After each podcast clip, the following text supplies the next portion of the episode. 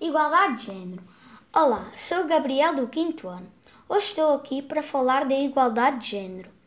A igualdade de género é a diferença que a sociedade criou sobre os homens e a mulher. Eu não sou a favor que haja preconceito sobre as mulheres, pois as mulheres devem ter os mesmos direitos que os homens. As mulheres devem ganhar o mesmo ordenado que os homens. Devem também ter as mesmas oportunidades que os homens para trabalhar devem ter também os mesmos direitos, até mesmo em relação com os filhos.